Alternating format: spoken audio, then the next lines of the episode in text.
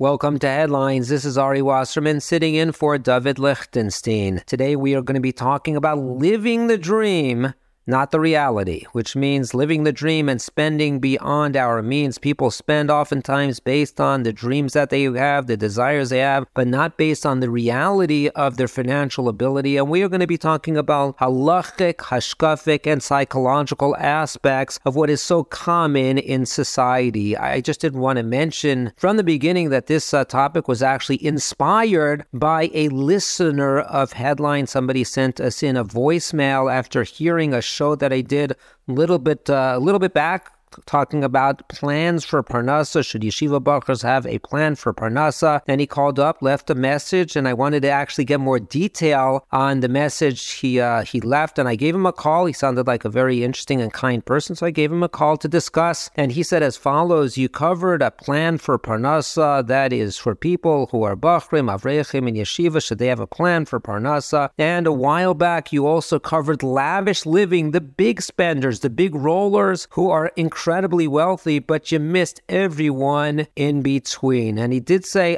correct, plan for a parnasa. I am an avreich. It's tough to end the month off and uh, to be in the black, not in the red, but at least I'm not laden with debt. There are so many people out there that are spending and spending, and they have so much debt.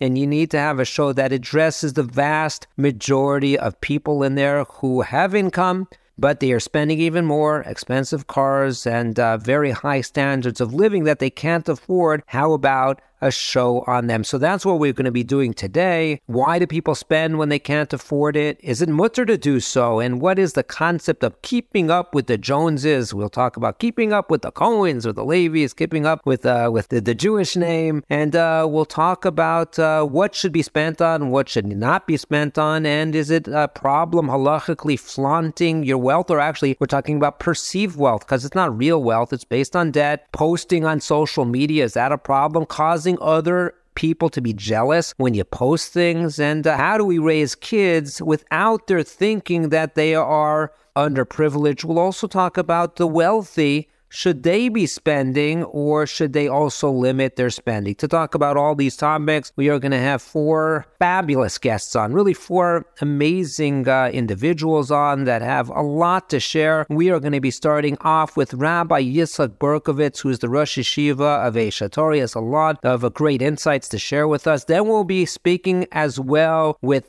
Rabbi Doctor Zev Wiener. He is a psychiatrist, a medical doctor, a Rav, a Maggid Shir, and we'll be talking about both halachic and hashkafic, also psychological uh, consequences of spending, why do people spend and the like. Then we will speak with the renowned Rabbi Naftali Horowitz, who likes to be known as Naftali Horowitz, the managing director at Morgan Stanley. So many insights into the financial side of things. And then we will end off with Professor Michael Norton. He is a professor at Harvard Harvard Business School. His focus is on spending and happiness. He has written extensively on the topic, and we will get his insights as well. So just to get back to the individual that said, you have to cover this, you have to cover this topic, spending, people spend so much, but they can't afford it. So we are now coming off of Shavuos, and we have an obvious connection to Shavuos. The Torah was given on Har Sinai. It was not given, as it's discussed in the Medrash, to Har Tavor and Har Carmel. They said, give it on us, and HaKadosh Baruch Hu chose Har Sinai based on its lowliness, based on its humility. It wasn't a fancy hill, it wasn't a high hill, it wasn't an ag- arrogant hill, but simple, simplicity, lowliness, humility, and uh, that could have a play into the concepts that we talked about. It's not spending too much, not showing too much, not uh, publicizing too much. That is going to be all covered in Mircha Hashem today. I actually saw an interesting article recently that uh, there was an interview of Charlie Munger. Charlie Munger is Warren Buffett's business partner. Warren Buffett, one of the most successful investors of all time, and his uh, second in command, who is nowhere near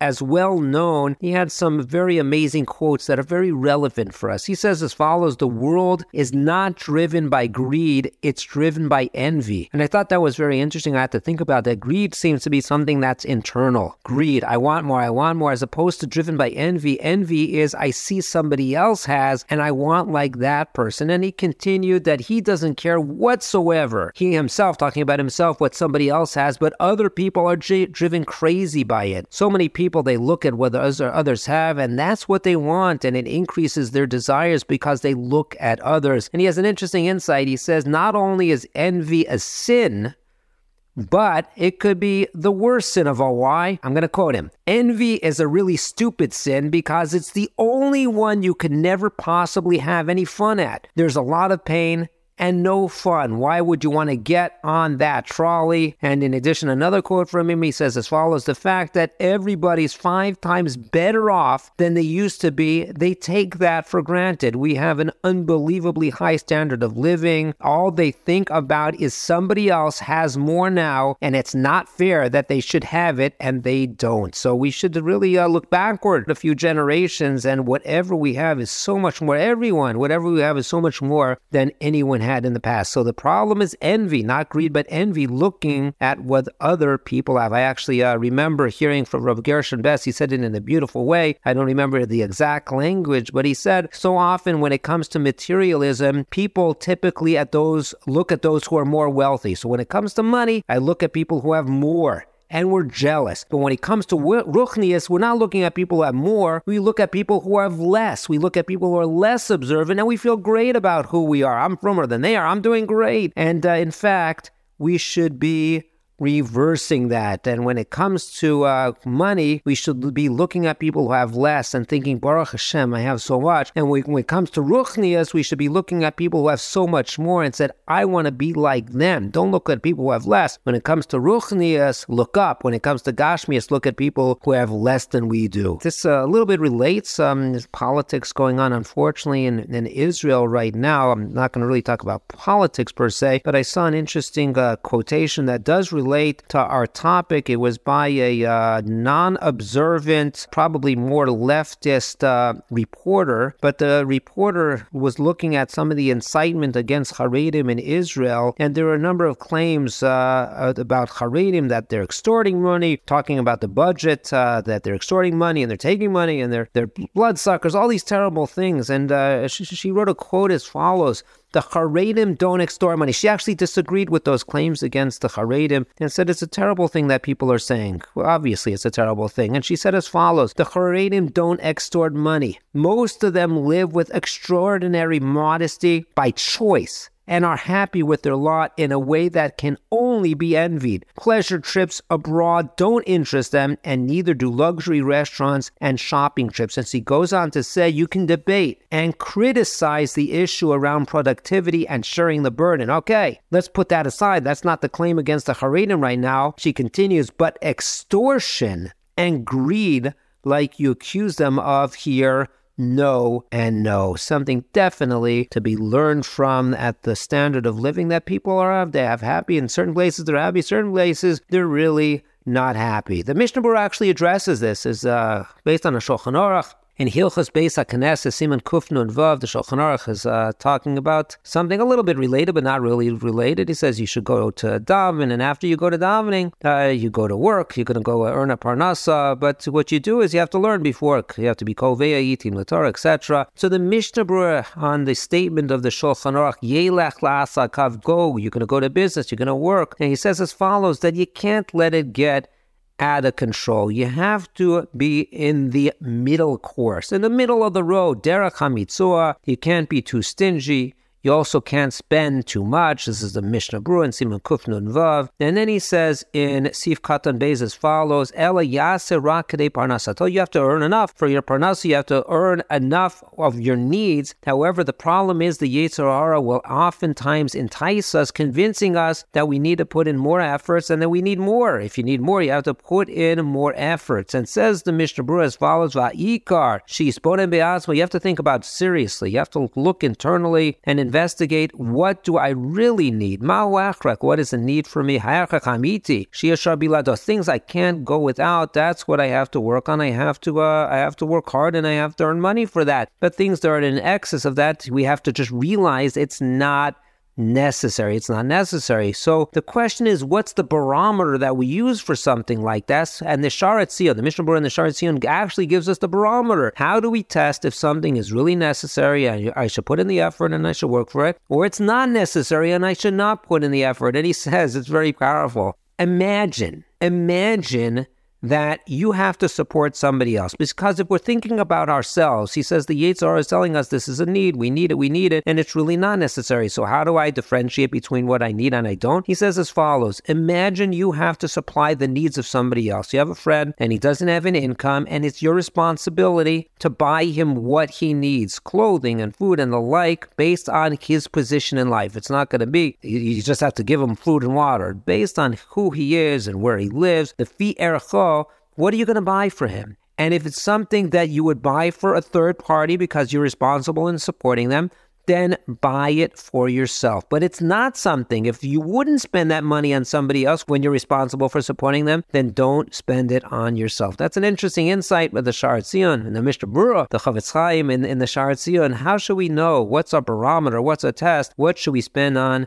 And what should we not spend on? I just do want to have a quick Vort on uh, on on Parshas Naso in Eretz Yisrael. We're uh, past Parshas Naso in Chutz La'aretz. Parshas Naso is the Parsha of the week. So uh, it talks about if somebody uh, commits theft from a Jew. So there's a way to make amends, and you have to uh, you have to confess the sin, and you have to pay back, et cetera. Various things that are con- required. And it says in the pasuk, "Vizvadu es chatasam." You have to have a vidu. You have to confess your sin, and veheshiv. You actually have to give back what was stolen. And I saw a nice, uh, interesting insight. It says when it comes to the confession, vizvadu, that is in plural tense. Plural tense, the community, vidui, it has to be done, multiple people. But when it comes to giving back the stolen item, it says it in single tense, veheshiv, you have to give it back. And the question is why? And uh, I saw one explanation. It says when it comes to a vidui, when it comes to admitting somebody does something wrong, when it comes to saying something, everyone can say something. People can say, I made a mistake, sorry. Oftentimes people don't. But uh,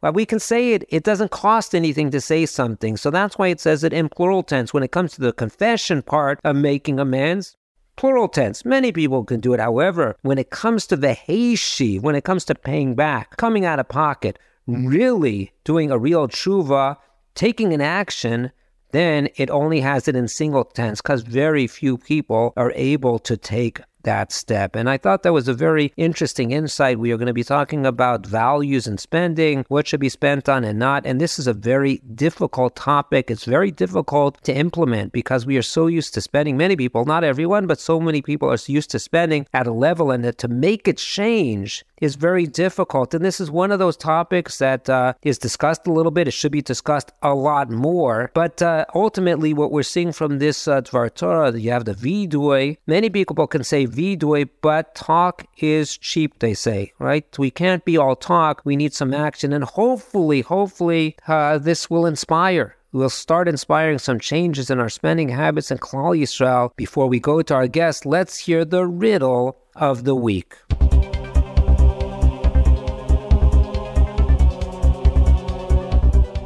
This week's riddle is based on Parshas Naso. Parshas Naso is uh, the Parsha of the week in Chutz La'aretz, and uh, Eretz Yisrael we're ahead. And it says as follows, Yisa Hashem panav elecha, Kadosh Baruch Hu will show you favoritism. And that's the bracha of the Birkas Kohanim. The Kohanim are giving the Klal Yisrael that a Kadosh Baruch Hu should show us favor. And the Gemara in Brachos says as follows, that the Malachei Asharis, the angels, asked the Kadosh Baruch Hu, you're showing favoritism to Klal Yisrael, but doesn't your Torah say you're not somebody who shows favoritism? It says this explicitly, Asher lo yisapanim, that you don't show favoritism. So on the one hand, it says you don't show favoritism, and here the brach of the Kohanim is, it says yisashem panav elacha, that the uh, Kadosh Baruch Hu should show you favoritism. So Kadosh Baruch Hu answers back in a cryptic way, and he says, how can I not show favoritism to Klal Yisrael? In the Torah it says, when it comes to the mitzvah birkas hamazon, v'achalta v'savato v'irachta, eat, be satiated, and say a bracha, say birkas hamazon. So the standard is, when do we say a birkas hamazon? When we're satiated. But HaKadosh Baruch Hu says, how can I not show them favoritism? They're so strict on the mitzvah of birkas hamazon that they are so medactic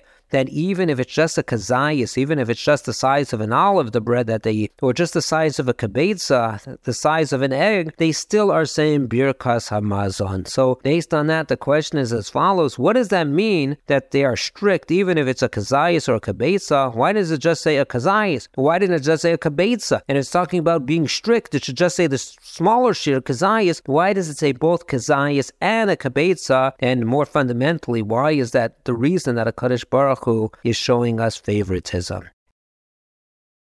If you want to leave a message by phone or dial in by phone to listen, in America our number is seven three two, eight oh six, eight seven hundred. In England it's four four, like that's the country code, three three zero one one seven zero two five zero. In Eretz Yisrael it's zero two three seven two zero three zero four. And now let's go to our guests.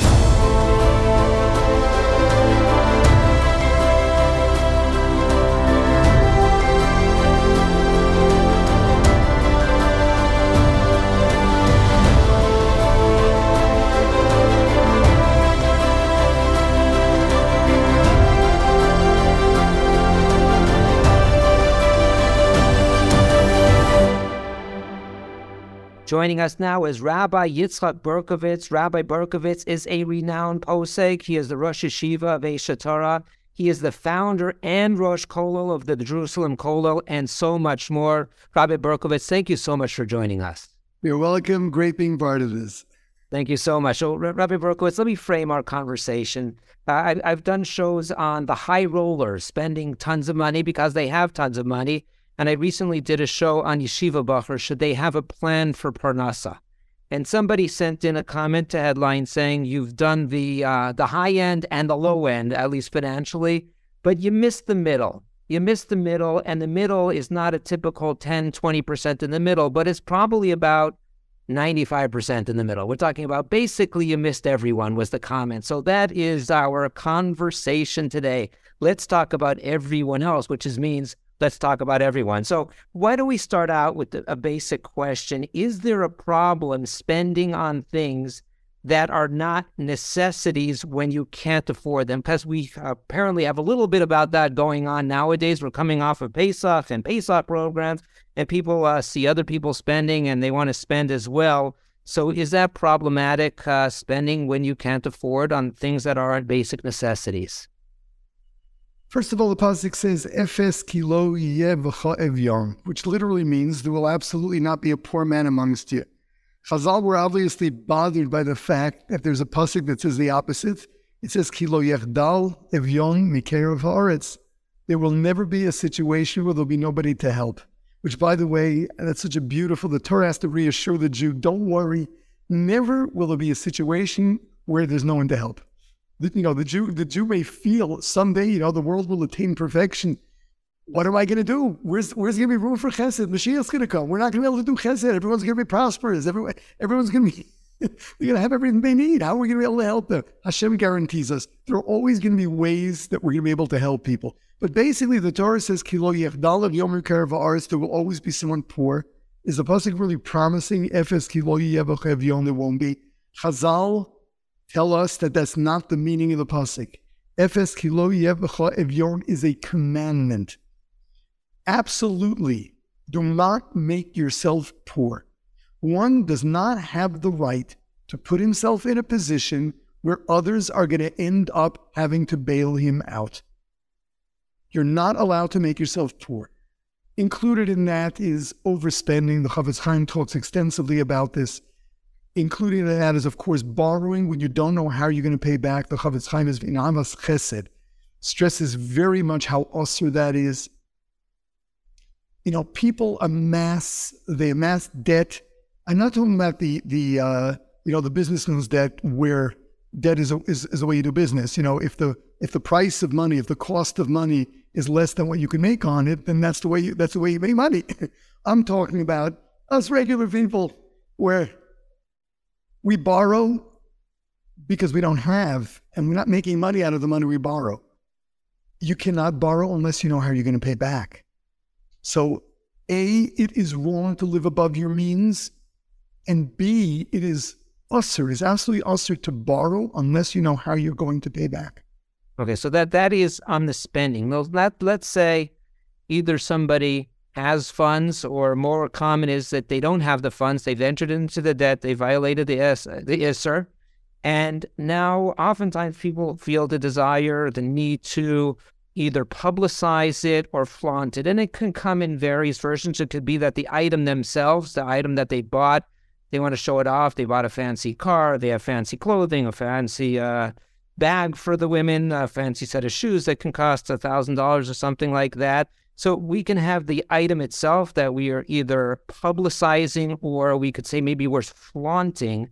And is that a problem? And maybe we divide up between somebody who has actual wealth and somebody who has perceived wealth, because we're talking more about the people now who have perceived wealth. They've entered into debt. That credit card uh, debt is is private. No one sees that. They don't uh, publicize that. But the items that they use and the vacations, et cetera, they publicize those. So is that a problem, actual wealth or publicizing perceived wealth based on the incurrence of debt? So like this, on the one hand, we don't take people's eyes out. That's a simple beinon l'chavero. You know, why make everyone feel like what they don't have? But it is understood that someone who could afford it, if someone who could afford it is living like a pauper, something's not right. You know, Hashem blessed him. Come on, enjoy it. Enjoy it. Someone who can afford it, that doesn't mean that you have to have every last luxury that exists. But what it does mean is at least, at least live a life that's appropriate for your income. Um, of course, there are exceptions of people who just live for for, for the tzibur. Um, I was speaking to the wife of of, of a certain very big Baal Tzedakah, and she asks me, "Why do we fly economy? My husband can buy the airline." And I turn to him, and he says, "Everything I make goes to tzedakah, other than my basic needs. Why should I travel, even business, forget about first class, even business, at the expense of someone who doesn't have food for Shabbos?" Wow. That's an exception. You know, people like that we write books about. That's an exception. If you can afford it, live a nice lifestyle, live a comfortable lifestyle. Should you constantly be climbing and spending more and more and more money on things that you never knew you needed? No, that's off. Of course, that's off. The bigger question is with regard to someone who has perceived wealth. We find in the Gemara the story of of uh, of Hillel Hillel Zaken, where there was an Ani ben Tovim. There was someone who was once wealthy and lost his wealth, and uh, Hillel, you know, took up a collection. In fact, he got got money to to uh, to get the person everything he needed, including Susler Kovolov. He got him a horse because this man was accustomed to, to having a horse. He couldn't find this Eved Larutz B'fanav. This person always had an, a, a, a, someone running out and announcing his coming and be, being there to be able to, to take care of his, all of his needs. Hillel apparently was unsuccessful in raising this. So Hillel himself decided to serve as the Eved Larutz B'fanav. He was the one that actually did that. Now, the greatness of this Gemara was, of course, that Hillel was, was the symbol. He is the semel of poverty in, in Klal Yisrael. Ani ki Hillel, that even though, you know, that the poorest man in the Jewish nation, he was a wood chopper by prof- by profession. Yeah, he became the Nasi. Um, although he is the semel of poverty, he was able to understand the, the heart of an Ani ben Tovim, someone who lost his wealth. Which means that the Gemara is telling us that we have an obligation, certainly at the, at the initial stages, to provide this person with a standard of living that he was accustomed to. Nobody is expected to fall overnight. If someone actually had means, he's no longer there. For the sake of just his, his own, I don't, I don't know if it's sanity or, or just maintaining his dignity, we have to allow him to fall slowly, which allows him to spend money he doesn't have and even is machayev the tzibur to help him, obviously without him knowing about it, or without too many people knowing about it, to continue to feed the lifestyle he had, at least in the initial stages, because he can be totally broken. You know, there are people that lose their wealth, they go out of their minds, uh, people that, I mean, really go into depression. We have to allow the person to be able to maintain his former lifestyle at least until he's able to come back to his senses, become accustomed to this new situation, and, you know, find himself find himself comfortable in in a in a in a, uh, in a, in a lower lower standard of living. Um, but until that point, until that, but not to go for the rest of his life that way. That's not right. Just because he was once rich, so forever he's going to live that way. No. But we understand that he's got to come down slowly, and we've got to be there for him. Certainly, he's allowed to borrow. He's got to do it in a way that at least somebody's going to help him pay back. You can't just borrow money and, and be in debt forever. Uh, so when when it comes to somebody publicizing, and uh, it could be maybe the most extreme example nowadays is on social media. Um, you know, that's a, that's that's a. I mean, listen, it's a culture that's really alien to us. The whole concept of ayin hara. You know, on the one hand, is it real? Is it non-real? I would say as it's a davar pashut. It depends whose fault it is. If you're a sensitive human being, and there's and, and because of that, you are hurt by everybody else's success. I shouldn't say sensitive. They're, they're, that's too kind a word. You're, you're somebody that really envies everybody, or or in the case of someone who really, really, uh, there's something he doesn't have, and he sees others have it, and it's very painful for him. So if they're not sensitive to him, they may deserve ayin hara. Certainly, if you enjoy table, taking people's eyes out, you deserve you deserve the ayin hara. Don't look for trouble. So don't look to public, publicize things, and certainly yeah. not to fund things. But uh, but I want to apply that to the very wealthy person. I know that we're not talking about them on this show. We've talked about them before. But that that individual that was meeting with you, that uh, he was flying coach. So he's being careful. He's being careful, and and I think that it's it's a fairly amazing thing that he feels an achrayus first to the anim, that he could give it to tzedakah. But also, I think he's setting a standard, and he's being an example for other people. And if we would apply that, I'm sure he doesn't have an overly lavish wedding and bar mitzvah. So somebody who is very wealthful, wealthy, feel an achrayus to others, that he knows there is the concept of being like the uh, Joneses, being following suit like other people, and you set a standard, and other people want to achieve that standard, and people that can't afford that standard want to achieve that standard. So should somebody of that status feel an achrayus, at least on a ben adam l'chavero level, to say, maybe we should lower the standards, and I don't want to cause other people to feel that they have to maintain the standards that I may be setting for others? Yeah, I mean, that's definitely something to consider. It's definitely something to consider, because one does know that the more he pushes, the more people are going to have to try to keep up with him, and uh, not everyone's going to make it. Sure, that's a consideration. That's a, a simple ben adam l'chavero. It's a, a straightforward ben adam l'chavero. To the extent, you know, for the extent of, of living simply when you can afford something much more, that's an exception. That's not the rule. I don't know if that's ex that is expected of a normal human being. Right. So w when we had the conversation with the husband and wife, and she was wondering, why aren't we flying more comfortably on the plane? And he says, we're sticking with uh, coach. So when you have a disagreement on finances, and this can happen quite often, because I understand one of the, if not the main cause of shalom bayis issues is finances. So when you have a disagreement with with a husband and wife, and how would you be machria something like that? Did they have a disagreement by by the way in front of you, or she was just lamenting, I'd prefer to be a little bit more comfortable? It's very, it was very hard for me to understand. She's proud of him. Come on, she's very proud of him. So am I. So am I. she's. I mean, she's very proud of him. She, she worships him. I mean, you know.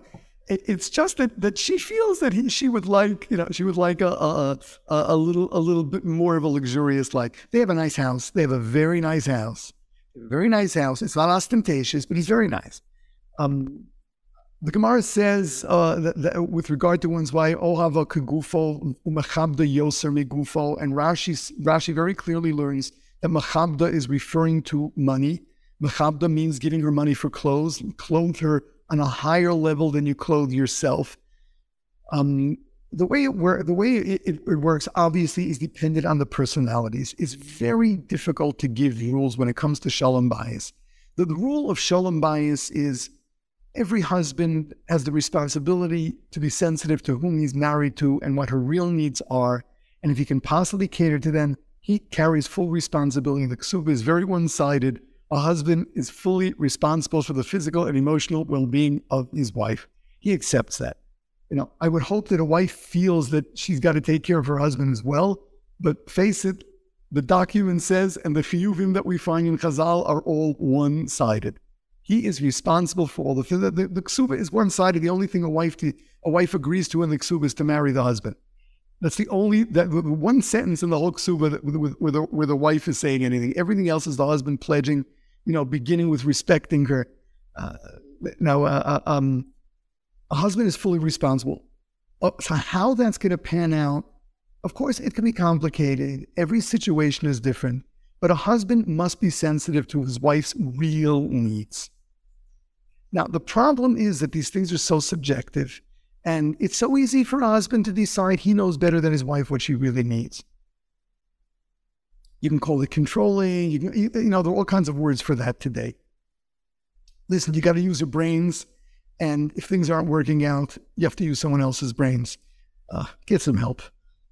Get some help. Something has to be worked out. A husband has to be sensitive to the needs of his wife. He cannot suppress his wife. He cannot deny her a lifestyle. Al pidin, if she comes from a wealthy family, even if he's not, he's got to find some way to be able to provide for her on the level she was used to when she was growing up. The halachi is that uh, she's ola imo v'eni yoredes imo. She goes up in standard if, her, if his standard is higher than what she grew up with, but she doesn't go down if his standard is lower. You know, you, you got to know that. As somebody becomes more wealthy, there has to be a very clear understanding between husband and wife how they're going to live. Right, and especially if they don't have the means to afford things. Now, in terms of living above means, no, it, it's very difficult, you know, to break the news to one's wife that, you know, that, that we really can't afford to buy what you just bought. Um, uh, you know, it's very difficult. Maybe the two of them can work out uh, what they're going to give up for that. You know, it could be, or I'll make an exception, but please don't do it again. Uh, Um, but really, it's so difficult to give rules. You're dealing with personalities, and people are different. The important thing is, come on, be a sensitive human being, be a mensch, be a good husband. And with wives, you know, on the on the other side, you know, don't overburden your husband with things that, that you know are difficult for him. You don't want him to spend, you know, to spend so much of of of, of, of his life and his time Um, earning more money only to feed whatever it is that you consider your your you know your financial needs. Right. This is a, this is a very uh, sensitive issue. It's very sensitive. It's very personal, and and you know just to, to get up there and tell everyone what to do doesn't work. Right. Right. Right. So so when when it comes to publicizing, flaunting, we've been talking about uh, flaunting, publicizing the items that you buy or putting it on social media, obviously. Not a wise thing to do, and it can certainly bring on an ayin hara at a minimum, and a lack of ayin hara, and causing a lot of people, causing a lot of people either either envy because they don't have it, um, or even, or equally as bad, uh, is going to get them to spend money they don't have. Right. So right, N- none of that is good. Now, how about if the individual is spending money, but in this instance, spending it on tzedakah, but the motivation is to enhance his reputation, to enhance his social prestige. It could be to have a plaque. And now, obviously, we're not going to talk about Aish HaTorah because we'll take the money. We need the money. It's an amazing institution. Whatever your motivation is, give it to Aish HaTorah. But uh, leaving that aside, if somebody is motivated by that, does that take away a little bit or a, a good portion of the giving of the tzedakah? Or is the mitzvah it, it, tzedakah? It does take away, but any time a Jew benefits from you, you get schar. We learned that from the mitzvah of shikha. The, all, what, what did you do? You forgot it. Don't take it. There's a lot of taking it. But what, what was the mitzvah you fulfilled? The fact that another Jew got something that he needed from you, you get schar. I you love that analogy of shikha. You didn't even intend it. Yeah. You're intending it. You just have the back. back we, learn, we learn out of shikha that if a Jew benefits from it, you get schar. Obviously, there are so many levels in tzedakah. There are so many levels of kavanah. There's so many levels of how to go about it. But bottom line, a Jew benefits from you. You've done tzedakah.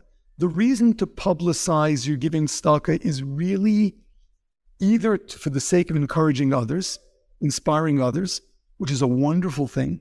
That's one. Um, the other one is uh, an ilui nishmas. We want you want to honor. You want to, want to honor someone, whether someone deceased or someone that's alive, and you want to donate money in his honor, you know, and as a result of that, you also include your name so that he should know who's who's doing that, or in the case of an ancestor, you, you want to know that it's their descendants that are dedicating it, that's also fine. These things are fine. You don't have to give matan b'seser all the time. Right. Now, on the other end, of course, the, the highest level of tzedakah is uh, nobody knows that you gave. Right, absolutely. Okay, one final question, Rabbi Berkowitz, for you. We've been talking about the importance of tznius, really, in, in spending. And uh, staying below the radar screen, don't publicize it, don't flaunt it. This is obviously going to be very difficult for a lot of people. If you live, especially in the more wealthy communities, and everyone's driving a fancy car and everyone has a house this size, and we're telling people, be a little bit of a chacham, right? A chacham eina berosho, don't live like that. How do you change your mindset? What's the eitz or, or solution of a person who's now going to be driving something that's less um, popular than others, less viewed as something significant and important than others, and and maintaining a lower lifestyle and not wearing the same clothing? How do they uh, think about life that uh, they could be feeling they're underprivileged? What's, what's the right mindset that they should have? So I would like to differentiate between two forms of living in luxury.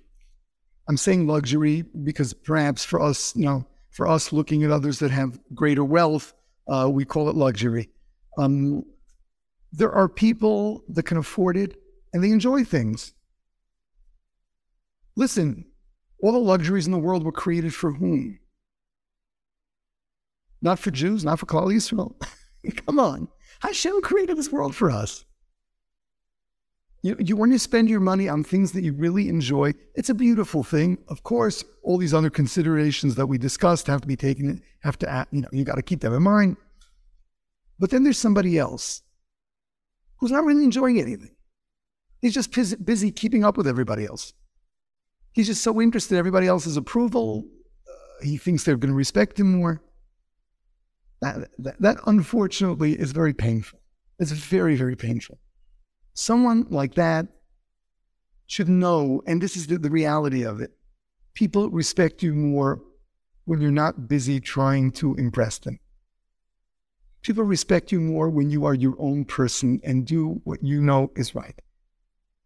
You're really looking for respect that makes a difference to you. Playing this game of trying to keep up with everybody and because of the thing highly of you, it really backfires.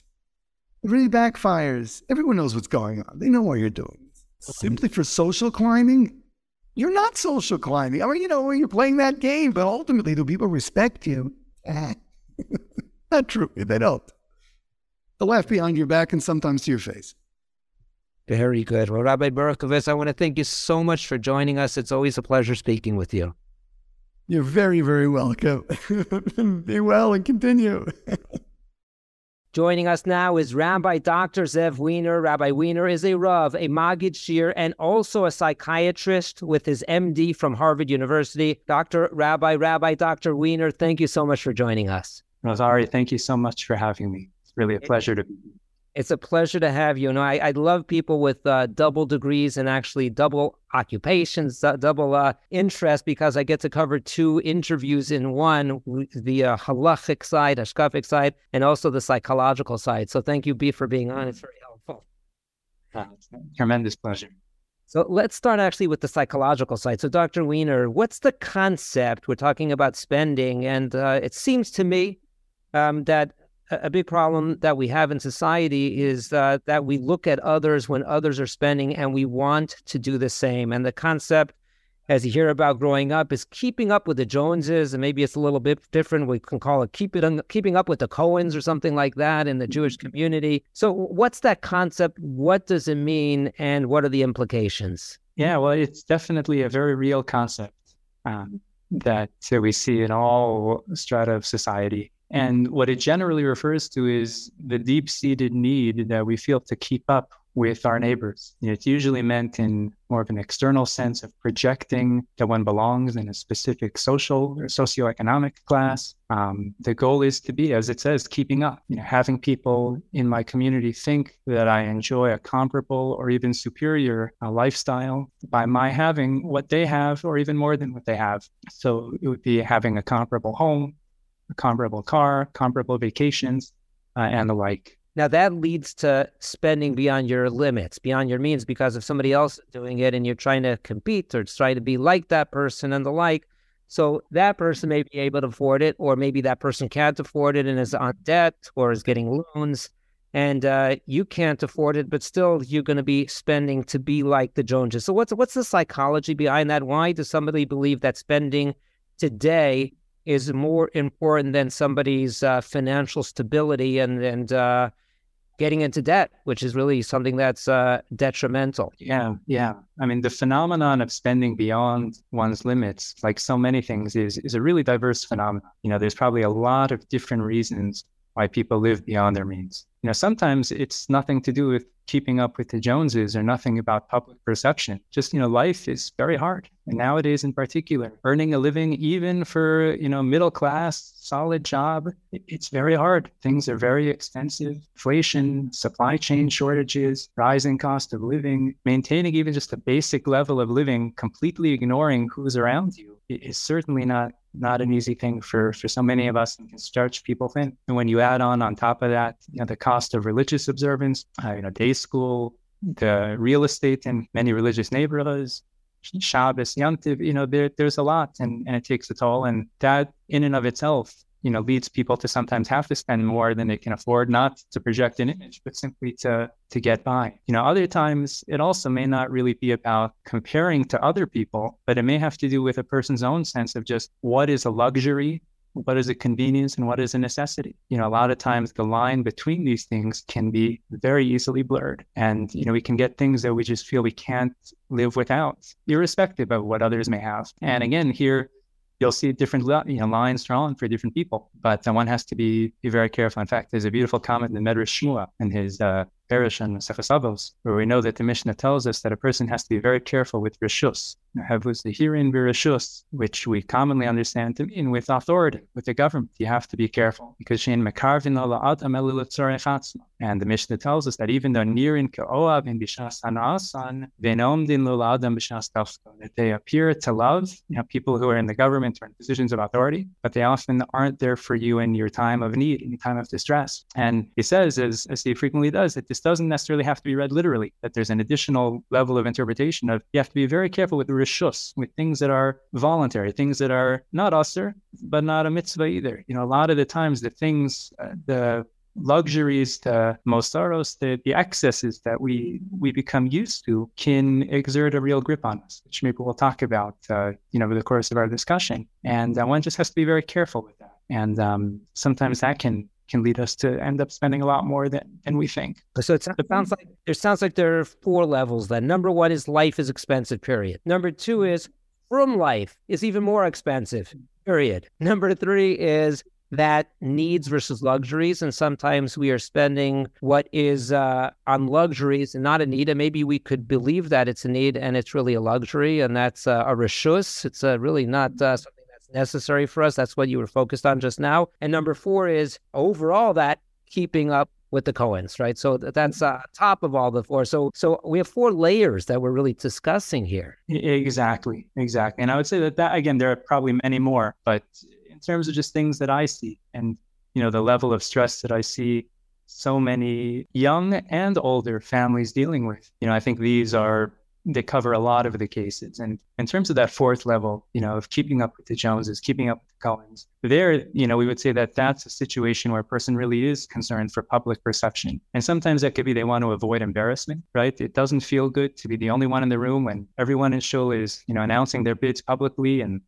giving large amounts of, of money. And, you know, you know you can't afford it, but it, it's embarrassing to be left out for many, many people. They would experience that, and that can lead people to overextend. You know, tzedakah is obviously a, a very lofty goal, but have to be careful that, that one doesn't overextend, takana susha, as we know. Um, and then on the other hand, sometimes it's more than not just to avoid the negative of embarrassment, but rather to incur the positive of feeling honor, feeling power, feeling that one is respected um, for having things that one may not actually have. And you know, the idea of respecting people for, for their wealth, of people who are wealthy, incurring special treatment isn't the new thing, right? The Gemara talks about it. Remember, there's a Gemara Maseches Nedarim on Daf Lamed Gimel. The Gemara talks about the concept of a taba'as le'raos ba, right? That in the olden times, it seems like, you know, people would borrow a ring.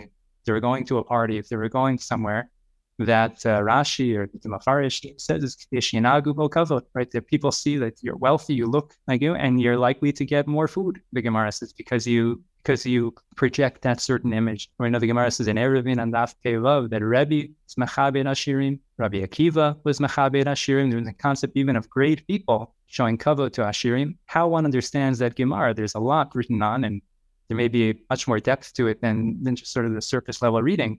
But whatever it is, there's clearly something that um, was either worthy or happened to attract the, the attention of people, you know, which, which again, is, is something that um, is a real, real phenomenon. And so sometimes people wanting to obtain that sense of kavod, the sense of um, being important, um, will will live beyond their means as well. Okay, so you brought various rationales on this level, number four, of keeping up with the Joneses and Cohens. Avoiding embarrassment, empowerment, getting respect, and also jealousy of others. So it, it could be any of the two. Walk us through, if you can put on, instead of the Doctor Wiener hat, the Rabbi Wiener hat. I know we were double, d- dabbling in both of those areas already. But if we talk about an Isser, if somebody's motivated to spend or to act because of jealousy of others, if they see somebody having a big house and they want a big house and they buy a big house, they somebody see somebody having a fancy car, they want a fancy car, somebody with fancy clothing has an expensive, uh, woman sees somebody with an expensive bag and wants, uh, I understand that there are some of these purses that could cost uh, one thousand dollars or something. I couldn't believe such a thing, but that's what I'm told. So if that's your motivator, it could be that we have a nafkamina between our, our uh, level number four rationales, avoiding embarrassment or getting respect or jealousy. What are the Isurim? Are there any Isurim uh, involved if that's our motivator? Yeah, yeah. So in this discussion, oftentimes people raise the question of Lo Sachmod or Lo Sisave, right? We know that there are two prohibitions at the end of the Aseret HaDibros, Lo Sachmod in both Yisrael and Va'eschanan, and Lo Sisave is added at the end of Va'eschanan. And, you know, sometimes that question is raised, you know, does one violate those Isurim by seeing, you know, you have this, so I want to get it as well. And that, from a purely halachic sense, probably isn't isn't really relevant here, um, because those two, two Isurim, both when it comes to Lo Sachmod and to Lo Sisave, the Rambam and the first parak of Hilchos Gezeilah and others as well, are very clear that those are prohibitions related to wanting, not what, I don't want that item, but I want your item. In other words, they're Isurim of how am I going to obtain what you have from. And so Lo Sachmod, for example, could be where you're pressuring a person to sell it to you, maybe to give it to you, um, but you're doing some sort of what the Rambam calls chimud sheyesh b'maisa, right? You're taking some sort of step to be able to get it. Lo tisave, don't desire, is even a broader prohibition, um, which doesn't have to require some sort of maisa, some sort of means or actions of convincing, of um, extorting, of getting the person to give it to you. But even there also, the Rambam seems very clear, and the Chinuch and Aruch HaShulchan and more of the Achronis literatures flush this out, that that also entails some sort of a desire to obtain what you have, not to go get one for myself, but to get your your object. Um, and so those prohibitions seemingly wouldn't um, be as relevant here. I think what what's probably more relevant um, in my mind is is the issue of mitos, right? And the issue of kinah, right? We know that jealousy is um, a midah that we're cautioned to be very, very careful with. Right?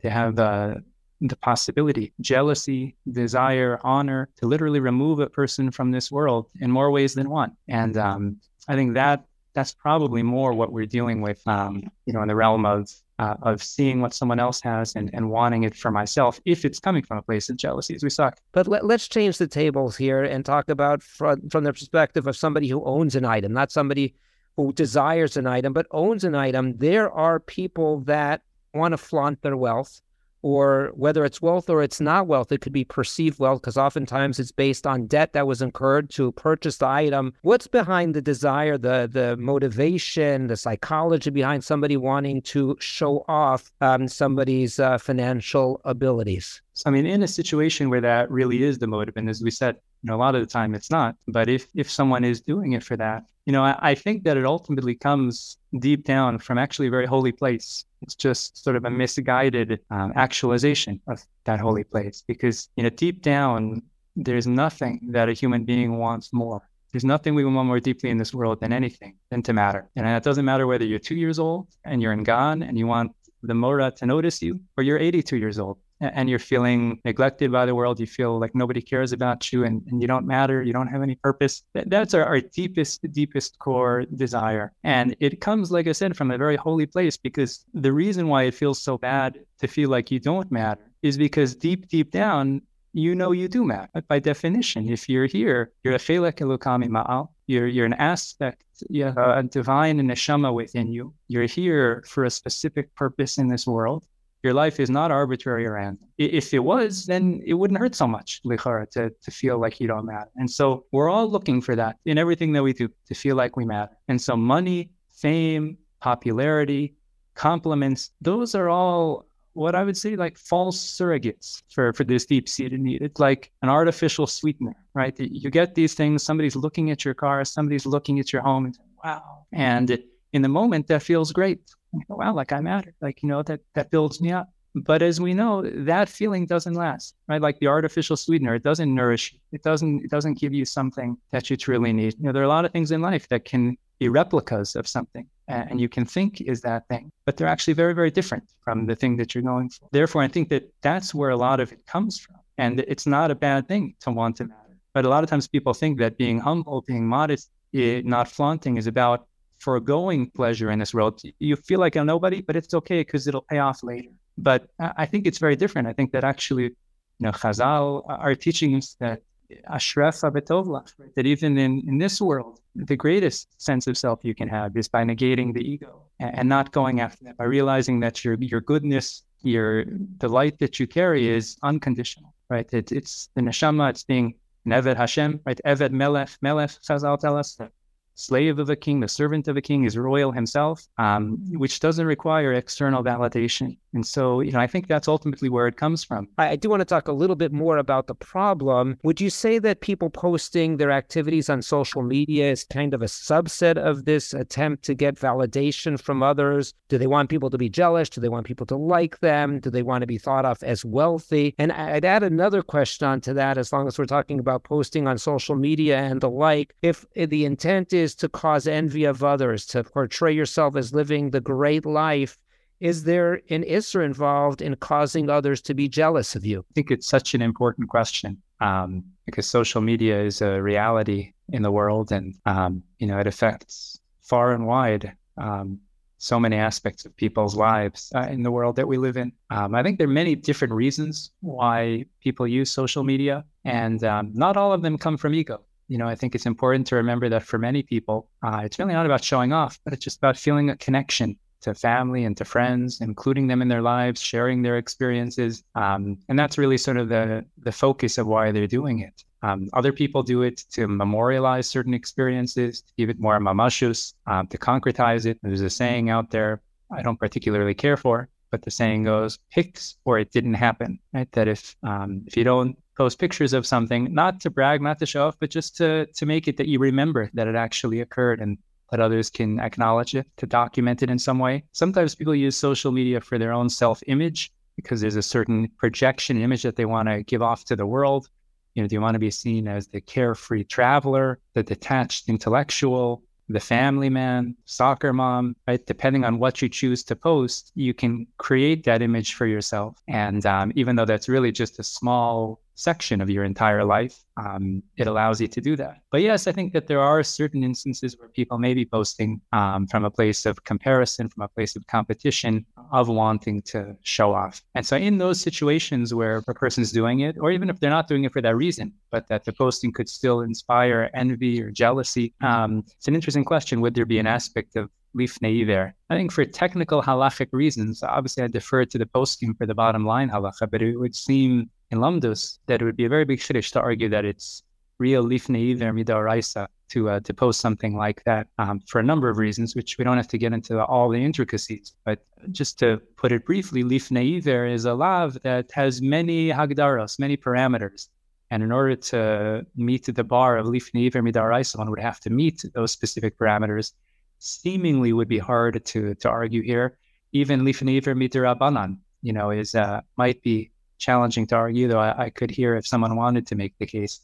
I think the more relevant issue at hand is less a specific avera from the Torah, and as you were alluding to, Ravari, more the issue of the broader perspective. And sometimes there are values in Yiddishkeit that go beyond the Taryag mitzvahs, that go beyond specific halacha that are important to attend to. And here I think there's, there's two values in particular that one should always be keeping in mind uh, whenever we post something. Uh, the first one is just how it's going to make other people feel. And that even if there's not a specific lav, even if I'm not doing actual lifnei iver, we see from so many different halachos and so many different stories in our tradition that what a tremendous emphasis we place on trying to never do something that could hurt another person, that could embarrass another person, right? The Gemaras at the end of Maseches Moed Katan come to mind, which talk about the different takanos of Chazal and of Minhagim, where, for example, in the olden times, when someone lost a relative, if he was wealthy, they would bring baskets to the first meal of made of gold or of silver. And if he was poor, they would bring more inferior quality baskets. And uh, they made a takana mipnei kvodan shel aniyim.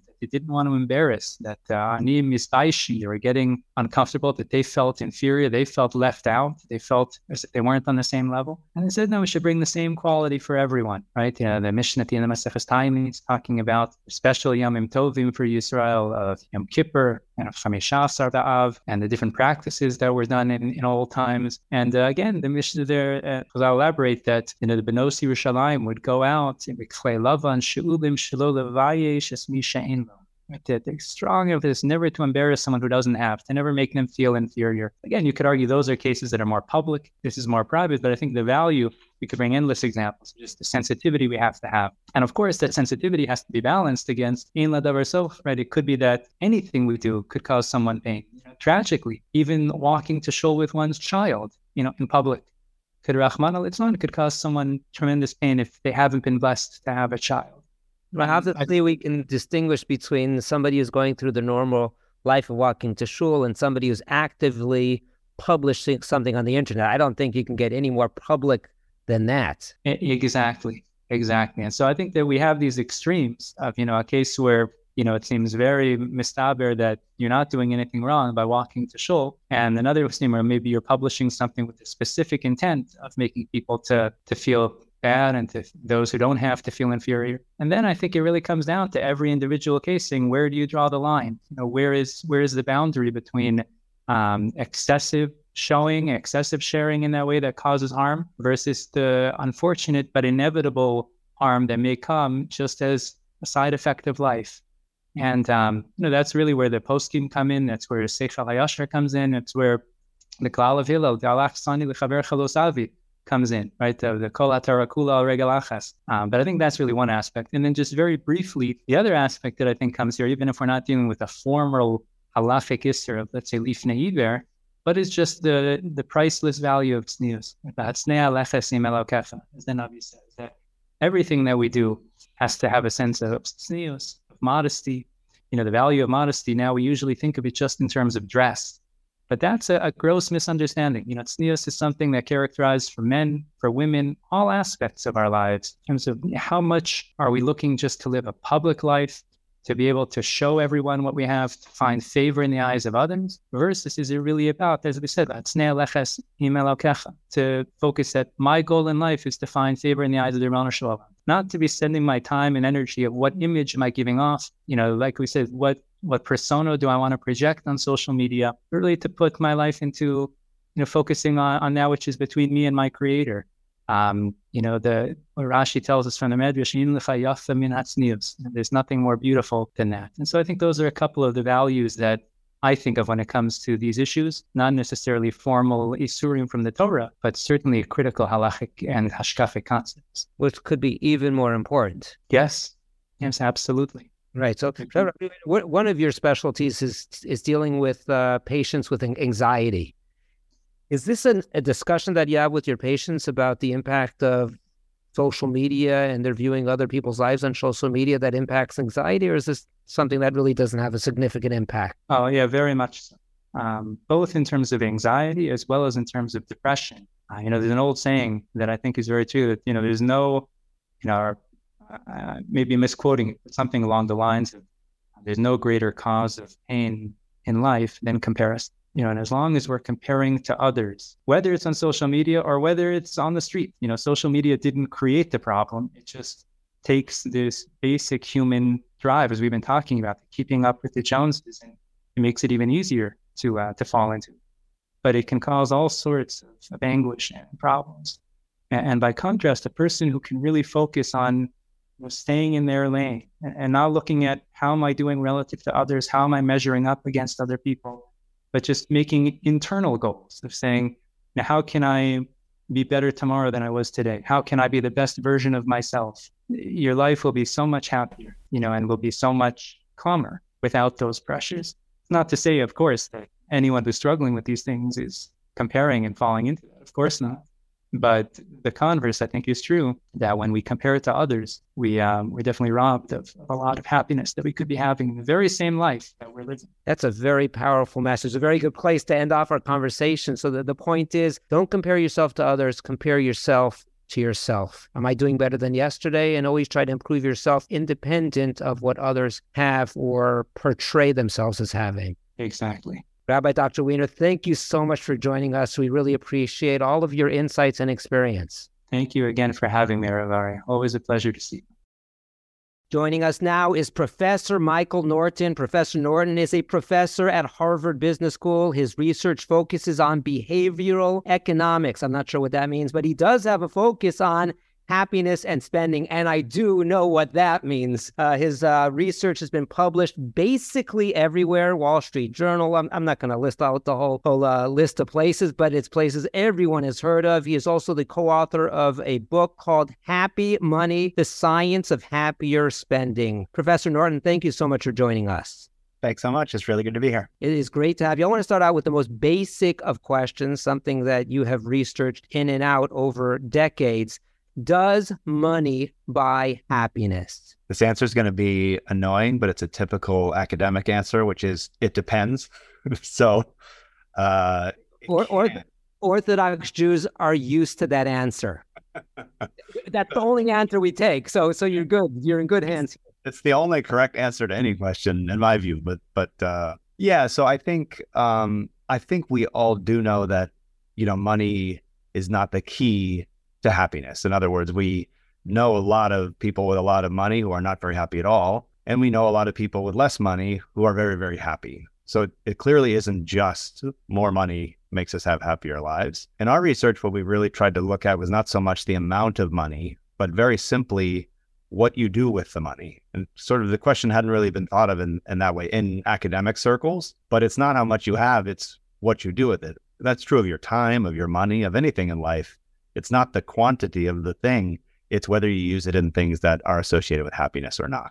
Well, that's, that's, I'd love to hear more. So, so spending, if you spend on yourself versus spending on, well, let's talk about, I want to buy a new car, or I want, want to take a luxury vacation, or I want to take that luxury vacation, or I want to give it to charity. So if I have a choices, and ultimately if my objective is happiness, because there are ulterior motives that would lead us to spend in other ways, I guess, if it's about ego, or I want to have my name on a building, or I want to have people like the car that I'm driving.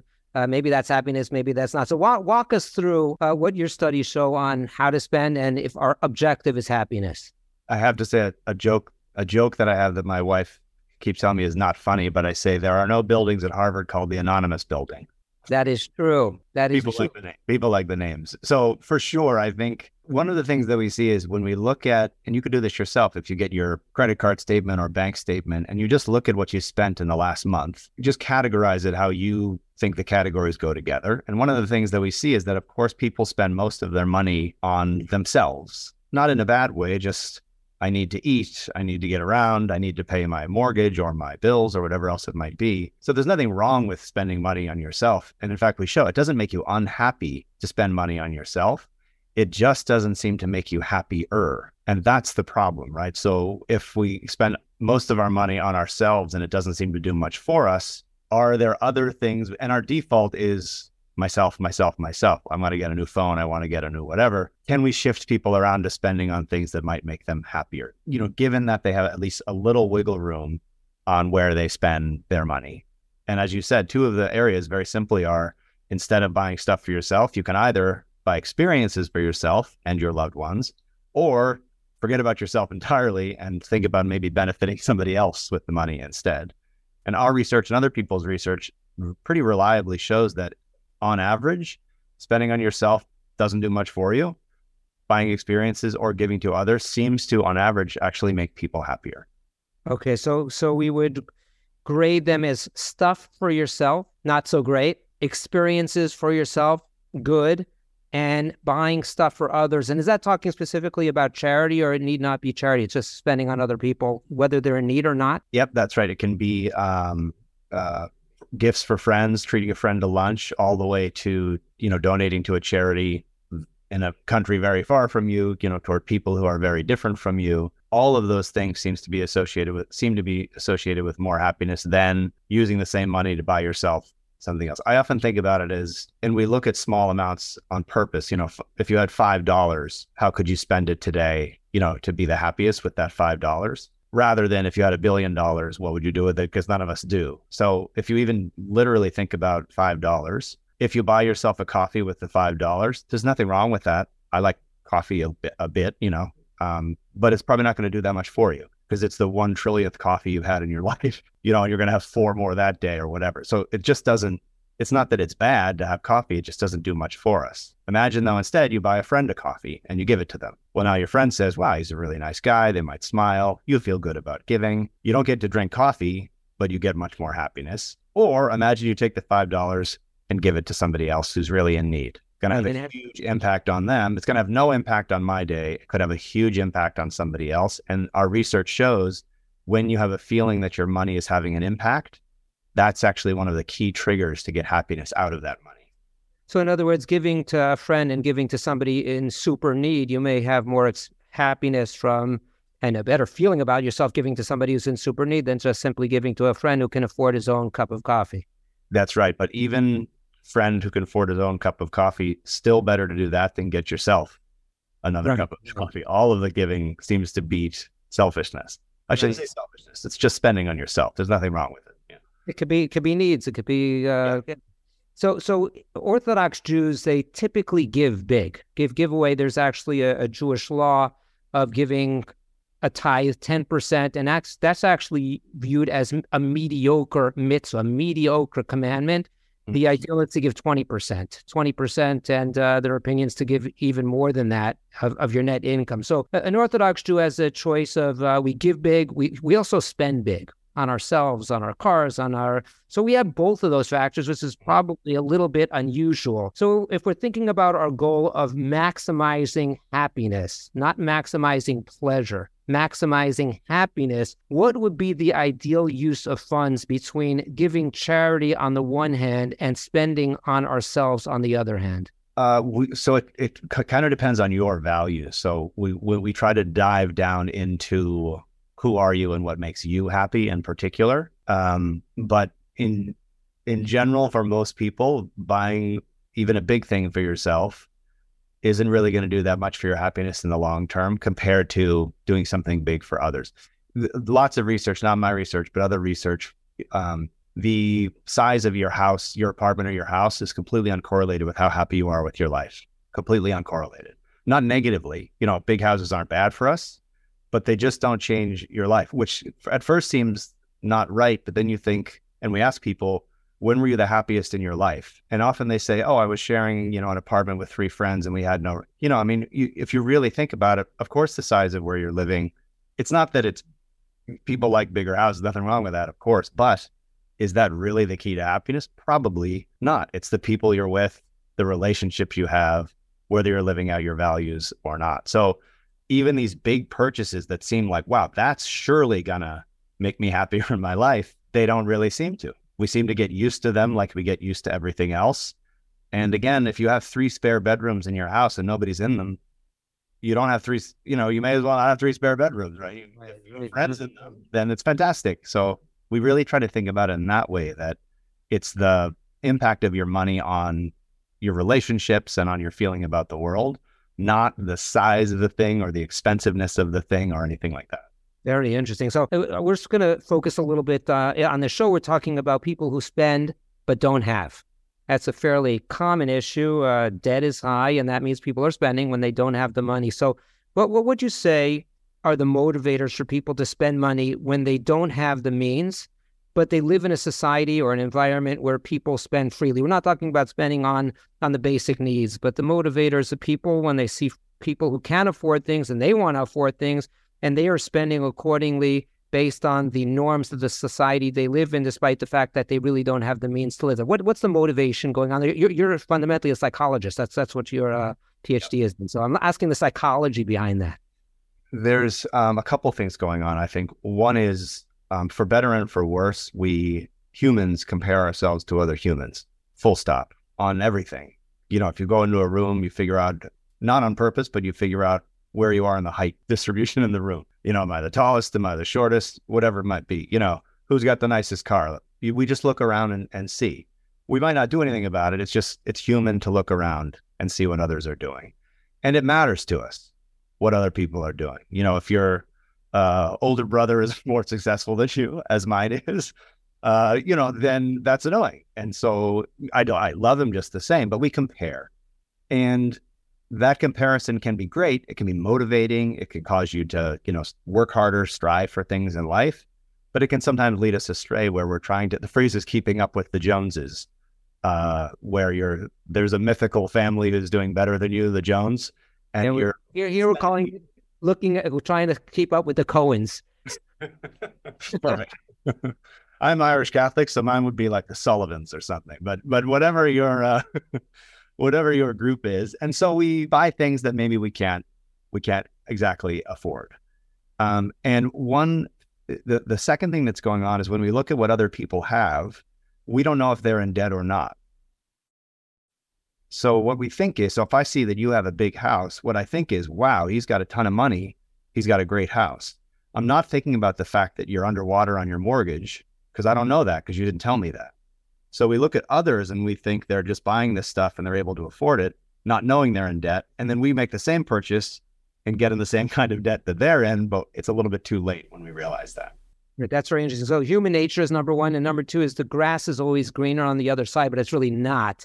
Now, from that viewpoint, from a psychological perspective, somebody wants to curtail their spending when others don't, and wants to st- still not feel underprivileged, or they certainly don't want their children to feel underprivileged. How do we go about doing that?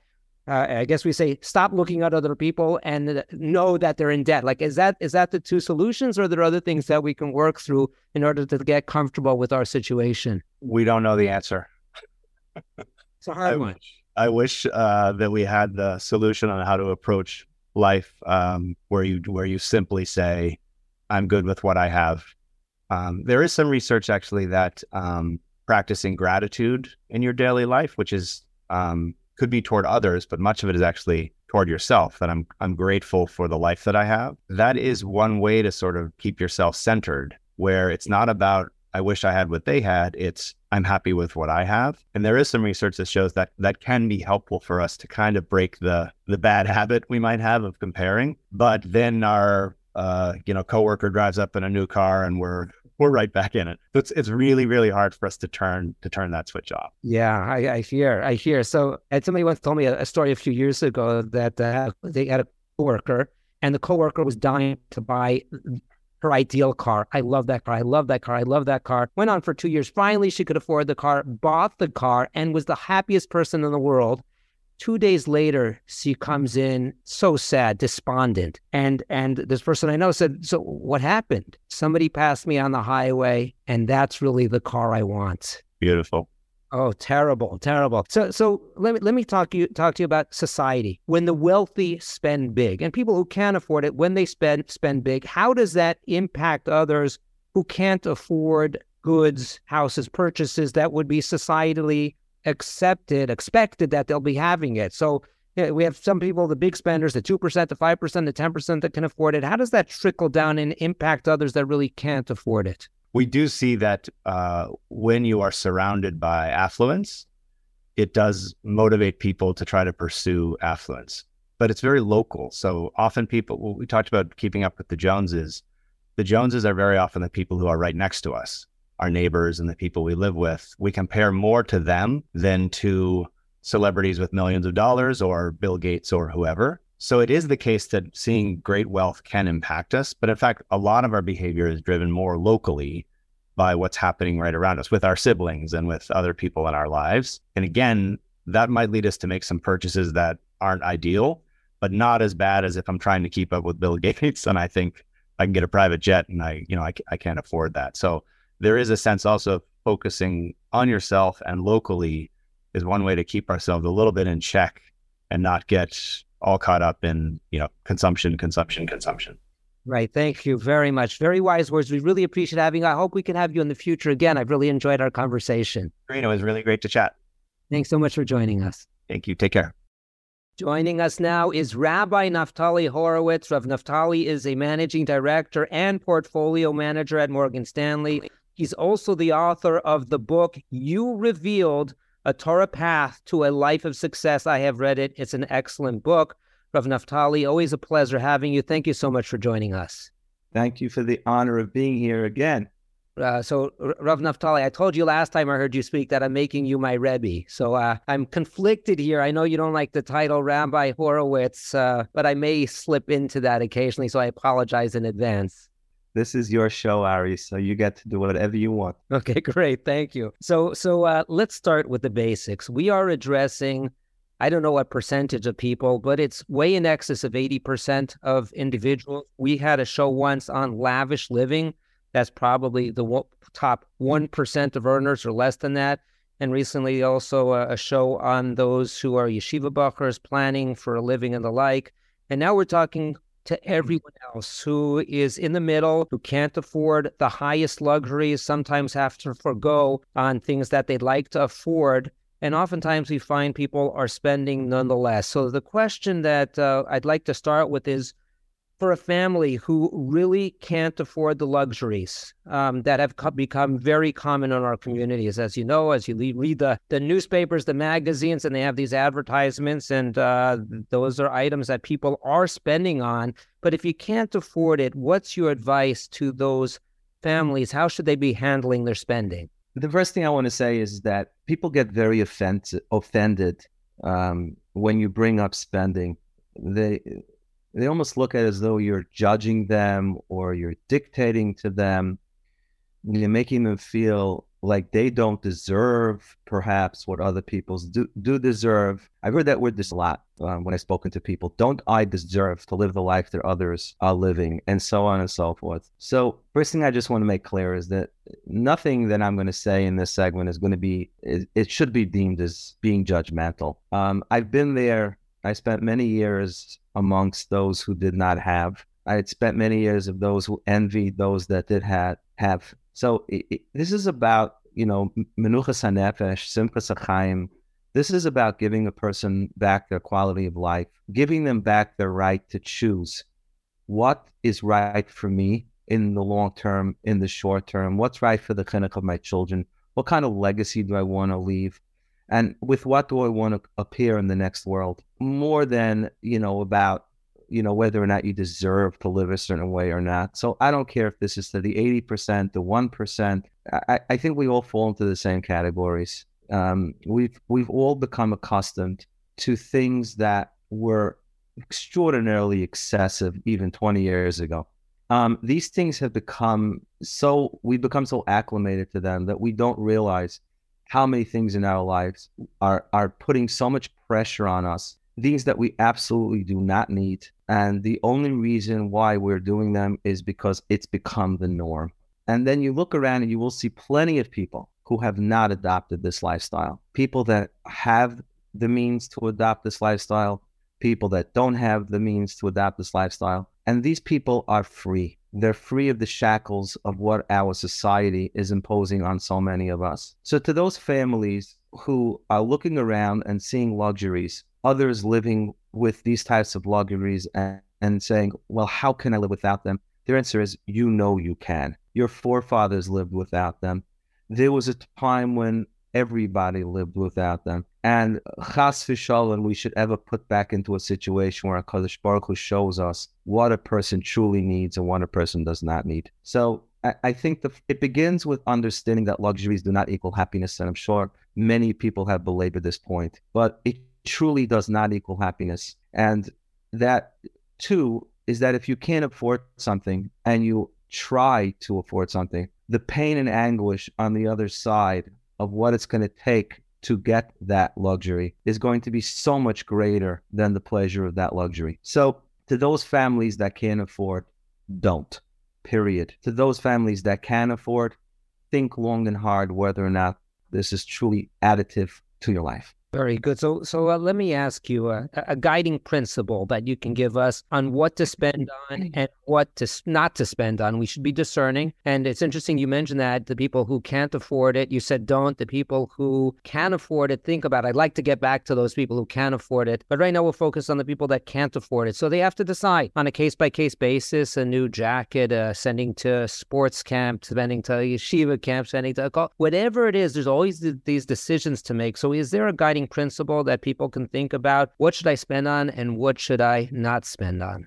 So again, we spend on needs and we spend on wants. And I think the problem is that we blurred the, the definition of needs versus wants, and society has blurred it for us as well. So there are so many justifications for some of the things that we want to fall into the need category. It's funny, I was teaching the Chovos HaLevavos just yesterday. In Shaar HaTorah, the Chovos HaLevavos says that that HaKadosh Baruch Hu instilled the world with certain knowledge, certain sciences, certain um, techniques, which are prevalent in the world because the world needs them. And it's interesting, he comes up with two examples, just two. One of them is halbasha, the ability to create clothing, and the other one is agriculture. These are the two things that the Chovos HaLevavos comes up with to give examples. And when I was teaching the class, it jumped out at me and says, because in the time of the Chovos HaLevavos, those were really the two basic needs. I need to have what to eat and I need to have what to wear. And we can also add, of course, we need a roof over our heads. But in truth, unfortunately, the Jewish people have been of this many, many times in our history, from the lap of luxury to survival in horrible periods. And, you know, our our Chazal tell us that it's to remind us of what we truly are about and what's really important. And that stripping away all the luxuries of life, it really comes down to the basics. The Rambam says this many times, that most of the stresses and aggravations of life are man-made, self-imposed, because people don't understand the difference between a luxury and a need, and everything becomes a need, and therefore they're constantly stressed out over how am I going to pay for it. This is the Rambam in the Rambam's times. Reb Chaim Kanievsky writes about this many, many times as well, that the the the desire for excesses and to be uh, you know counted amongst those that have is what causes people to have so much aggravation and stress in their lives. So I think a person has to truly have a Rebbe for this, whether that's a sefer, whether it's an individual, to truly recalibrate in their home, in the in the confines of their home, what is important to spend on and what is not, and never to use society as their as their yardstick, as their barometer, right? You know, we see that in Meiri. We see that in Bereshis from Yaakov Avinu. He says, "V'nasan li lechem le'echol u'beged lilbosh." So give me just food and uh, and food and clothing. And there's a Radak there that says he's not asking anything in excess, just what his basic needs were. And uh, I saw there's a Meiri on Chulin, Peidal, and he says, "V'chein roi lo la'adam shlo lefazer ma'asav ela lefi hatzorech." Don't spend except based on the need. And then he says, "Hem b'machal, hem b'malbushin, hem b'shar dvarim." Just food, clothing, and what absolutely is necessary, but no more than that. So uh, I think that's exactly on point. But we're talking about um, needs and wants. I, I once asked a, a bunch of students, uh, college-age students, uh, to fill out a form of needs and wants. And it was to go through what were the needs that you've spent on in the last week and the wants. And I asked them to categorize what's a need and what's a want. And what was very fascinating is that for some of them, what was on their need category was on somebody else's want. And what was somebody else's want is somebody else's need. So correct. How do we exactly go about categorizing for ourselves? And maybe this is a subjective question, a subjective standard. But if we talk about Pesach programs, or we talk about going to Florida for Yeshiva week or summer camp, how do we decide if something is a real need or is a want, or maybe there's a, a gray area between them? Well, the first thing I ask myself is, if this is a need, how did my father and grandfather live without it? And if they lived without it, did it impact their quality of life? So if your father, if you grew up going to your Zaydi Seder or your father's Seder, and your father grew up going to his father and his Zaydi Seder, and there was no concept of going away to a Pesach program, well, one would ask themselves, how did I get here? How did it become a need? Did it become a need because I looked around and seen how other people live, and this is became to me something I also need? Or is there some reason for that I cannot make Pesach at home?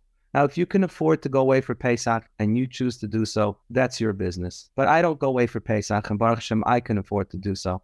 And it has nothing to do with money. It has to do with having an authentic Pesach experience and carrying on the Messiah of my forefathers. So if somebody, if somebody has, if somebody feels the need to go away for a Pesach program to the point where they rack up credit cards or they borrow on their line of credit to do so, they truly should sit down and be reflective and say, how did I get here? How did I get here that Yeshiva Week means that we rip our children out of a sviva that they're in, we take them to places where they see things they shouldn't, and then we almost restart the, the, the year all over again when they get back. I hear this from Rabbeim, I hear this from principals and involved in many schools, that it's literally like bringing them back from summer camp and till they get the, the momentum back going. How could it be possible that it's become a dire need for children to go spend a week in Florida or Mexico or wherever else they're going? Camp, for many people, is an absolute need. And that's because they live in neighborhoods where children are not allowed to be on the streets during the summer. That's because the children need structure. That's because the children need learning. That's education.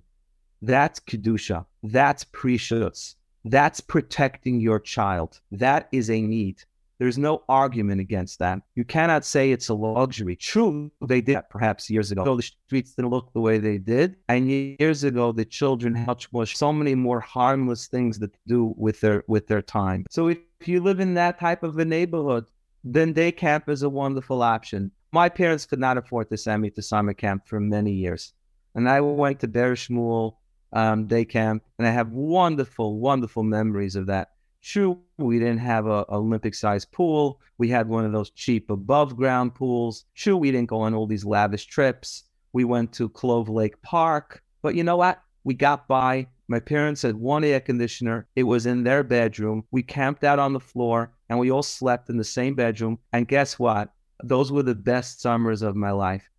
It's about what you make of it.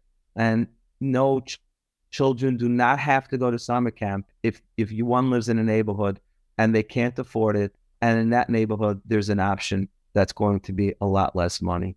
I, I remember as a kid growing up also in, in Los Angeles, we didn't have air conditioning, and there was a Khamsin, as we say in Israel, a very, very hot summer. And one day was one hundred thirteen degrees. And we went to a friend of my parents and sat in their one air conditioned room as well. So I remember that as a child. Let me just recap your, your test. Your test is something is a need or a want is, is it something that my father, my grandfather, is this something that they had? If something that they had, we'll categorize it as a need.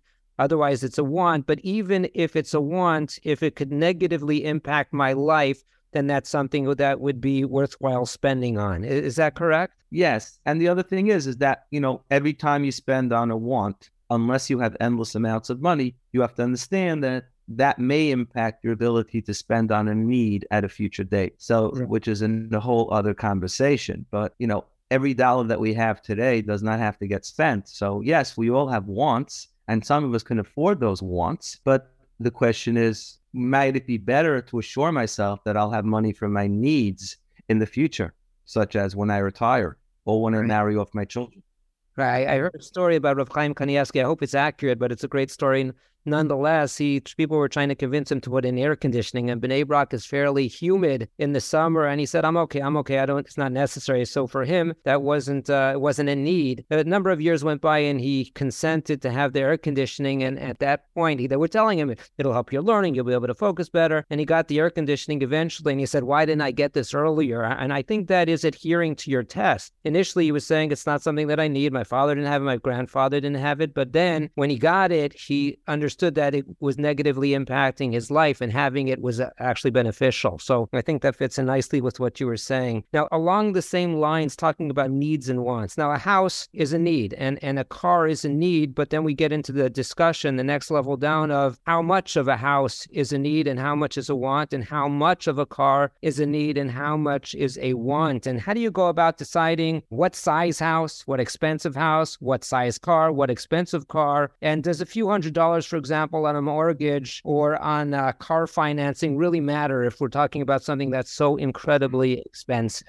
So the last question, last part of your question is is is the first I'm going to address. It's an interesting thing in behavioral finance that if you um, walk into a restaurant and you look at the menu and there's a seventy-five dollar steak, you're perfectly happy to pay seventy-five dollars. But then when you go to the meat store and you see something's on sale and it's ten percent off, and instead of paying fifteen dollars for the steak, you're paying thirteen fifty, you're all excited about it, and you buy it, and you may not have ordered it if it was fifteen dollars. So in the context of um, how much the thing costs, a few hundred dollars to some people shouldn't matter. I see this when I when I went to a car dealership recently, and the, the couple was deciding whether or not to buy, to splurge on this upgraded car. And the guy says, well, really, the only difference is the button in the back to close the trunk so that you don't have to do it manually. And and the, the couple turns to each other and says, well, we're spending thirty-five thousand dollars on the car, so what's another three thousand dollars? And the answer is that three thousand dollars or seven hundred dollars is the same, whether it's in the context of a large purchase or a small purchase, or whether it falls out of your wallet. If it falls out of your wallet, if you lost three hundred dollars, it's quite painful. If you spend three hundred dollars more on something per month, it's not painful because you're thinking about it in the context of how much you're spending otherwise. But that's ludicrous. A few hundred dollars a month is a few hundred dollars a month, period. Houses and cars are, to a great degree, not in the same category, a competing asset. So it's it has a very specific fun function. It gets you from point A to point B, period. You want air conditioning because you want you don't want to schwitz from point A to point B? That's great. You want some safety features? Today, pretty much any car you buy has those safety features. That's the need and the utilitarian value of a car, period. Now, it's unfortunately become much more than that. It's become a status symbol. It's a become, it reflects upon who I am and where I fit into society. That's not a car. That has nothing to do with the function of a car, period. So that's the first thing a person should keep in mind. What kind of car do you need? A car that gets you reliably and safely from point A to point B. Now that sounds so silly. Come on, seriously, don't be like that. But I know people that have hundreds and millions of dollars who drive Toyota Camrys, period. That's what they drive. And they do it b'shita. Not because they're cheap. These people give millions of dollars at tzedakah, but they will not drive anything other than a Toyota Camry. That's, they want a car to be exactly what it's supposed to be, a car. Now, a house is a place to sleep and a place to eat. That's what its function is. How much do you need? You need a bed for every one of your children, and you need enough bathrooms so that people don't kill each other, okay? You want a dining room and you want a living room? Yes. All that is very, very important. Now, when a house becomes more than that, it becomes a status symbol. It becomes a place where you can just have endless amounts of space and enough closets to just keep stocking up and then throwing it all out for Pesach. And you can afford it, God bless you. If you can't afford it, and I know people that have built houses that they can't afford. I know people that have two million dollar mortgages. I have no idea how these people sleep at night, but they have two million dollar mortgages on their house, and they can't afford anything because they just keep worrying about those mortgage payments. Well, now the house has become an albatross when all you really needed was a bed, a kitchen, a dinette, and a bathroom. So at least a house is an appreciating asset. That's the one redeeming factor. It's not a depreciating asset. It's not three years from now, this house is worth thirty percent of what it is worth when I buy it. It should go up over time. The issue is I may choke on those mortgages till I get there. Right. So again, think about, why do I need a bigger house? Why do I need so many bedrooms? Why do I need such big bedrooms? Do I really need a living room that's the size of a, a full court basketball court? What do I really need? What is important? And yes, the answer is a few hundred dollars a month could be the difference between you sleeping at night or not sleeping at night, making your mortgage payment, not making your mortgage payment, going to the yeshiva committee to, to beg for a reduction on tuition, or not going to the yeshiva committee to beg for that. There's a trade-off for some people, and a few hundred dollars a month could make a huge difference. Right. That's that's a clear answer. Thank you. I appreciate that. So so if we continue on this, we're talking about needs and wants and overspending. When people come to you for advice, a struggling couple may be starting out, or they may be having, uh, they'll have a family and the like, and they ask you for financial advice, they're struggling. What are the common mistakes that you see people making when it comes to spending and planning? I think the common mistakes are they have no, they've never learned to be disciplined. They don't know how to be disciplined. They, they don't even have the tools to think about it. So for example, I see many, many young couples are not afraid enough of debt. They're just not. They they don't have an aversion to borrowing money. They grew up in a society where it's the norm to swipe a credit card and let that balance carry forward to another month. The proliferation of zero um, percent interest rate cards, points, which somehow lure us into borrowing money. Um, watching the people around them, maybe it's their parents, maybe it's their friends, how they get by every month, just desensitize them, or didn't even desensitize them because they were never sensitive to begin with as far as what the detriments of debt are. And therefore, they literally start off digging themselves into a hole from day one. Gemach loans, they, they don't see gemach loans as what it really is. You're you're you're a shnara. For, for in, in, in, you're borrowing money from a gemach to pay for something because you can't afford it, and that gemach was set up for what it says, gemilas chesed. They're doing chesed with people that can't afford. It should be again if somebody needs it and they're running, they're in a hard, you know, difficult situation. I understand that, but for people to borrow from gemachs for all kinds of nonsensical reasons because they don't see it for the busha that it should be in that circumstance, to me is astonishing. So I, I meet young couples who have gotten themselves into a rut because they borrowed on credit cards, they're spending on things they shouldn't, they're not disciplining themselves, they're not saving money for a rainy day, for a broken washing machine, or for retirement, and now they've hit literally hit rock bottom because there's no place left to borrow, their credit cards are maxed out, they don't even own a home yet, so they don't have, they don't have any good assets that they're paying for. And now they're stopping and saying, how did we get here? Well, you got here because you never were taught or you never learned how to live a fiscal, fiscally disciplined life. Okay, so so what we're saying is overspending, incurring of debt, and uh, somewhat lack of responsibility. And uh, what we're trying to create here on this show, I guess, is, is awareness of these issues. So if somebody is listening to this and they want to make a change and start being more frugal and responsible in their in their spending, how would they speak with kids, for example? We're talking about parents and they've been living on a certain level of, of spending and want to make a change. How do you speak to your kids and explain now at this point we're making changes and why are we making those changes? So you have to always be educating your children about what's important in life and what's not. Outside of money. Hashkafically, um, if you have to start educating your children about what's important when they're in their sixteen, seventeen, or eighteen years old, it's it, you have a lot of catching up to do. So obviously, the younger you start, the better. Um, these are discussions that should be had at the Shabbos table. I know a man, Rabbi Ari Wasserman, who wrote some really phenomenal books about what people can talk about at the Shabbos table. And one of the things that we should talk about about the Shabbos table is hashkafa. And hashkafa is, why are we here and what's important, okay? And therefore, if we do that, when we need to cut back, when we need to instill discipline, we need, when we need to explain to our children why something that maybe mommy and tati were able to afford till now, we're not going to anymore. We have to explain to our children because mommy and tati have realized that these things are not important enough for the aggravation and the stress that it's been causing us. And we also want you to understand this so that when you get older, you will live a much happier, carefree life and that you'll have menuchas hanefesh and not worry about a mortgage or a credit card that you can't afford. You have to be honest with children. My parents were very honest with me. Um, they told me that we couldn't afford. They were very, very honest about it. They didn't, they didn't, protect me from the truth. We coddle our children. We think they can't handle the truth. What children cannot handle is watching parents stress out, watching parents worried and this anxiety, and they don't even know what it's about. They don't understand it. They think, God forbid, somebody's sick. They think, God forbid, something terrible's about to happen. And when they start to understand what it is and they understand where it's coming from, believe me, they're not interested. They're not interested in living in a life that uh, in a house that's full of stress and anxiety. So my parents did not protect me. They told me, Tati can't afford to buy you a new bike. We're going to buy you a used bike. And guess what? I never really felt deprived. I had a bike. Yes, I was somewhat envious of my friends that had brand new shiny bikes. But guess what? Here I am. I'm alive. I survived. Our children are more resilient than we think.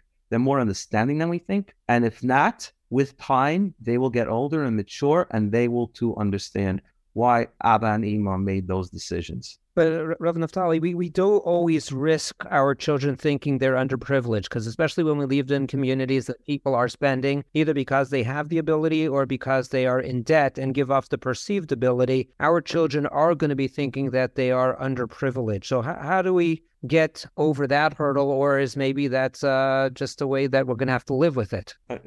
This is Chinuch one oh one. This is Chinuch one oh one. How do you tell your child that he can't go out and eat a cheeseburger when you're driving down the highway and you pass a McDonald's and a Burger King and he's hungry? Does he feel underprivileged that he can't eat a cheeseburger? Well, that's Chinuch one oh one. You would never let your child eat a cheeseburger. When a child wants to do crazy things that other kids are doing or listening to things that other kids are doing, of course they're going to kick and scream and say, it's not fair, it's not fair, it's not fair.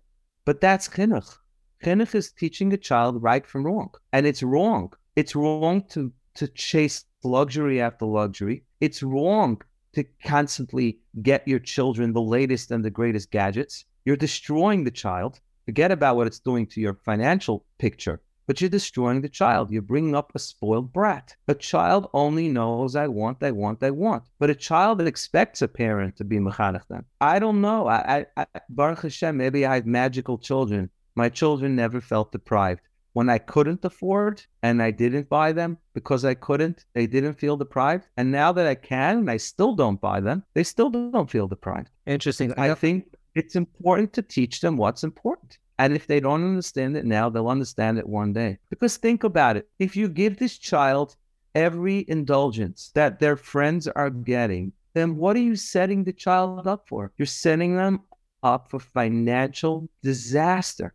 Fiscal disaster when they get older, let alone narcissism and selfishness. Right. So if we build on that point, we've been talking about people who can't afford but are affording and it shouldn't afford. But it seems that those concepts that you're talking about would apply for those who can afford. And uh, maybe you're saying now they, they shouldn't afford or they shouldn't spend. For example, if we're talking about the uh, Uber luxury car or the top-end wedding and bar mitzvah and the like, because maybe that's going to have a negative trickle-down effect on the chinuch of their children. So what are your thoughts on somebody who can afford, certainly has the money and uh, does want to indulge in proper things, mitzvahs and the like, but uh, top end, high end, and uh, would you say that they should be careful about their spending as well, either because of the chinuch of the children or for other reasons? There's many reasons why a person should engage in what the Chovos HaLevavos refers to as precious. Precious, the Chovos HaLevavos defines as withholding from something that one has the ability,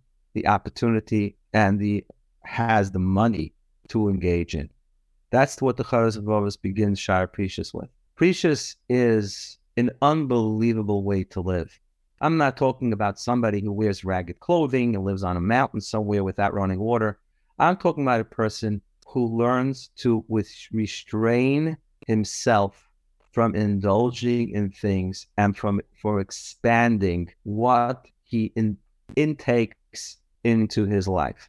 Okay, each time we broaden our living standard, we raise our living standard, we are doing the opposite of precious.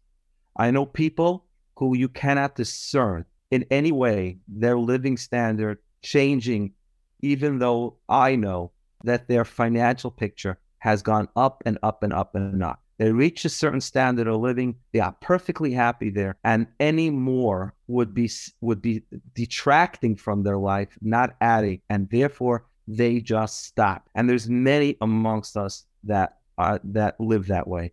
So again, once you go forward, a person has to understand, if you were drinking I don't know, thirty dollar wine, okay? You bought yourself a bottle of thirty dollar wine every Shabbos, and this was your indulgence. And now you're in a higher income bracket, and now you go up to a sixty dollar bottle, and then you go into a one hundred twenty dollar bottle, and now you're drinking a two hundred fifty dollar bottle. You have to understand that the relative pleasure that you will get from that two hundred fifty dollar bottle will be no different, no different than that thirty dollar bottle, because you will become accustomed to it. And this is a fact. This has nothing to do with hashkafa, that once you get accustomed to a luxury, that luxury no longer delivers that benefit, and therefore you need another one and a bigger one. So I always come back to the question of what's the point? What am I accomplishing? I'm not accomplishing anything. If I upgrade my car, I will feel good for about a week, and then that will be my car.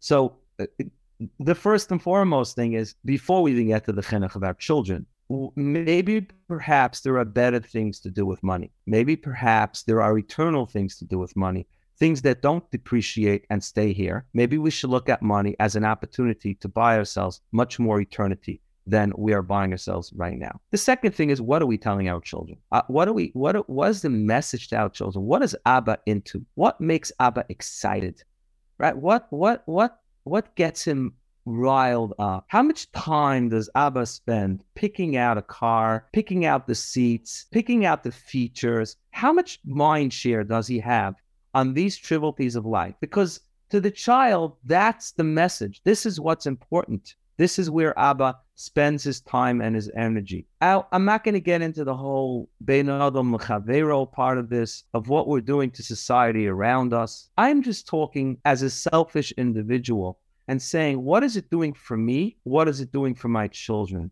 The Bein Adam L'Chavero aspect, the concept of Arvus, has completely been lost on so many people. How much kinna and sinna and aggravation we're bringing to people around us as we keep raising and raising up the standards when other people can't afford it and other people are breaking their backs trying to keep up with us. Of course, I could justify and say that's their problem. They don't have to keep up with me. Nobody forcing them to do anything. But the reality is, is that's not what Arvus says. Arvus says that you have to take responsibility for what your actions are doing to other people. It's also an idea.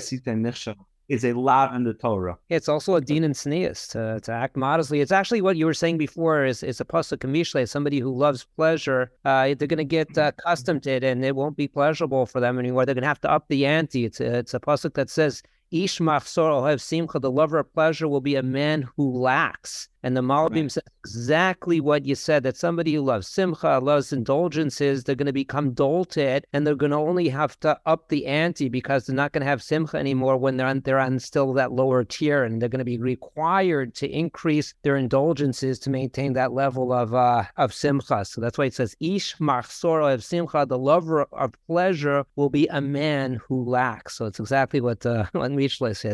So Rav Naftali, I want to thank you so much for joining us. There's so much to learn and so much to implement and so, so much to think about. So thank you so much for joining us.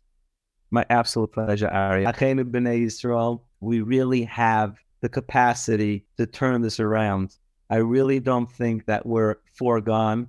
I really don't think that, you know, it's hopeless. It's not hopeless. It starts with individuals. Every individual that wakes up in the morning and says, Ad Kan, I'm not doing this anymore, sets an example for so many other people that will emulate and follow them. People will say, if he or she can do it, I can do it as well.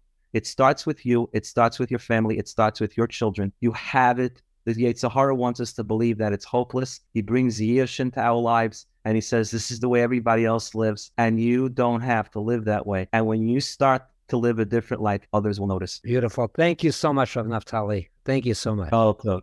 Take care.